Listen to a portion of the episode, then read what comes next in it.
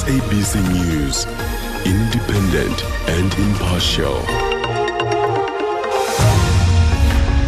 Top stories easing of international travel expected in lockdown level 1 and case of Dimbaza woman's murder to resume tomorrow.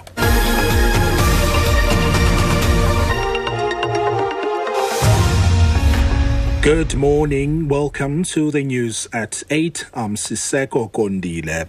President Cyril Ramaphosa says under lockdown level 1, there will be a gradual easing of restrictions on international travel from the 1st of October.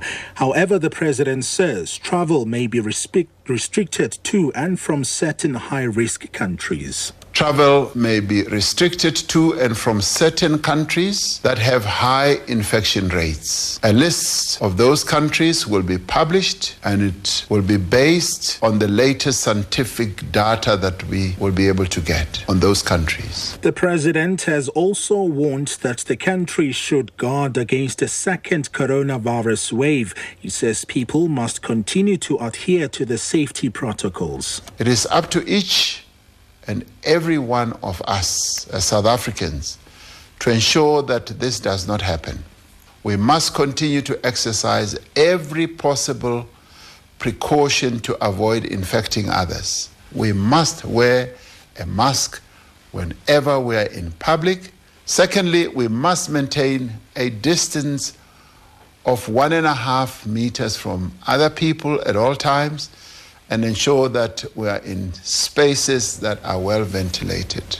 The DA has urged the government to speed up its efforts to recover South Africa's economy following intense pressure from the COVID 19 pandemic. The party's interim leader, John Steenhuisen, says all restrictions, including the curfew and alcohol sales, should be lifted under level one to allow for full economic activity why we still have a curfew and why there's still the restrictions on liquor. It doesn't make much sense. Where's the economic recovery plan? That's going to be essential going forward. We are staring into the deepest uh, depression in a generation in South Africa that's going to cut very, very deep into South Africa. Government needs a reform package and needs to get a reform package on the table as of yesterday if we're going to be able to drive those reforms through to kickstart and jumpstart the economy.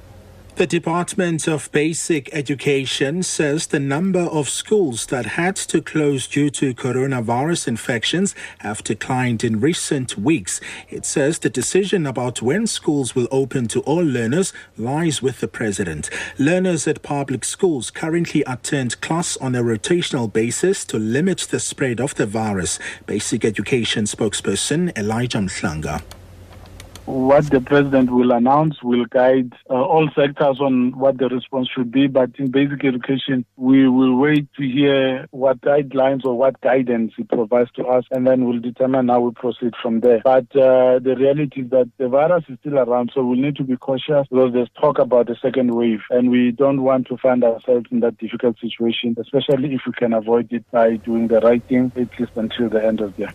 The case of a man accused of killing his wife in front of their son in Dimbaza in the Eastern Cape has been postponed to tomorrow. The accused obtained a new legal team which requested more time to prepare.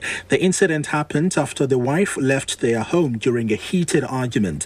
NPA regional spokesperson Anelisa Ngcakani says the accused has been remanded in custody until his next court appearance.